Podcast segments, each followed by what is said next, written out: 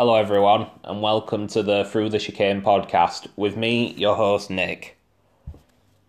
So, as this is first episode, it's just going to be a short one, but I just want to talk a little bit about what the podcast is going to be about, and I just want to talk about a news story that's come out today, just a few minutes ago actually, as of the time of recording. So, just a little bit about what the podcast is going to be. It's going to be mainly Formula One focused, because that's the main motorsport that I follow.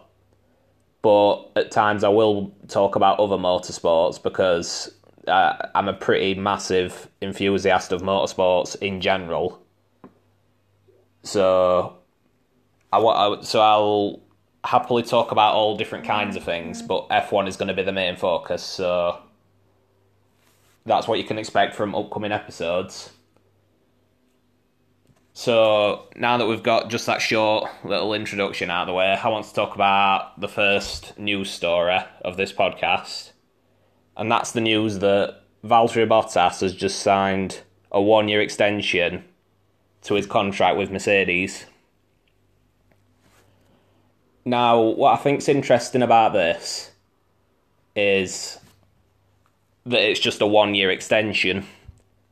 To me, this sort of signals that Bottas is just going to stick around as long as Hamilton does, because it's no secret, it's pretty much accepted in the F1 community that Valtteri Bottas is the number 2 driver to Lewis Hamilton. He's always going to play second fiddle, and the team orders generally involve Bottas either moving out the way to give Hamilton the position, or to slow up the competitors so that Hamilton gets an advantage. And the other thing is no disrespect to Valtteri Bottas, because I mean, he's a Formula One driver, he's probably a lot better than most racing drivers out there. But by Formula One standards, he's not one of the top class. Like, you consider your top class of Formula One Hamilton, Verstappen, Leclerc, Vettel. Bottas don't really fit into that. He honestly is the perfect number 2 driver. And I think Mercedes are looking for that, because they're always going to back Hamilton, and they need that driver that's a good rear gunner for Lewis Hamilton. And Valtteri Bottas just fits that role pretty perfectly, because on just pure speed, it's very rare that you see Valtteri Bottas outpace Lewis Hamilton and beat him. It does happen on occasion, but generally you expect Hamilton to be the better driver of the two. The thing is, as well, is that we haven't really seen a consistent title challenge come from Valtteri Bottas yet. Like, when Nico Rosberg was at Mercedes, there was 2014 to 2016, there was a pretty consistent challenger to Lewis Hamilton. Maybe less so in 2015, but 2014 and 2016, certainly, Nico Rosberg was a good challenge for Lewis Hamilton. Whereas Valtteri Bottas hasn't really come close to him yet. So I think it just makes Mercedes' intentions very clear. They intend to continue winning with Hamilton, and Valtteri Bottas is the support line for that.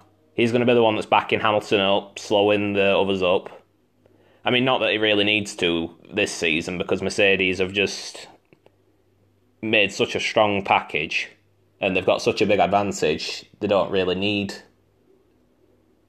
a driver to block competitors, but I do believe that when Lewis Hamilton retires or leaves Mercedes, whichever one happens, personally I believe he'll retire at Mercedes. I feel like Bottas will go too, unless they want a bit of stability until they find like a replacement. But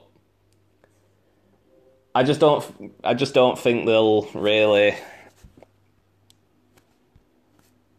I just don't think they'd have such a, as strong a driver lineup if Bottas was sort of the lead driver.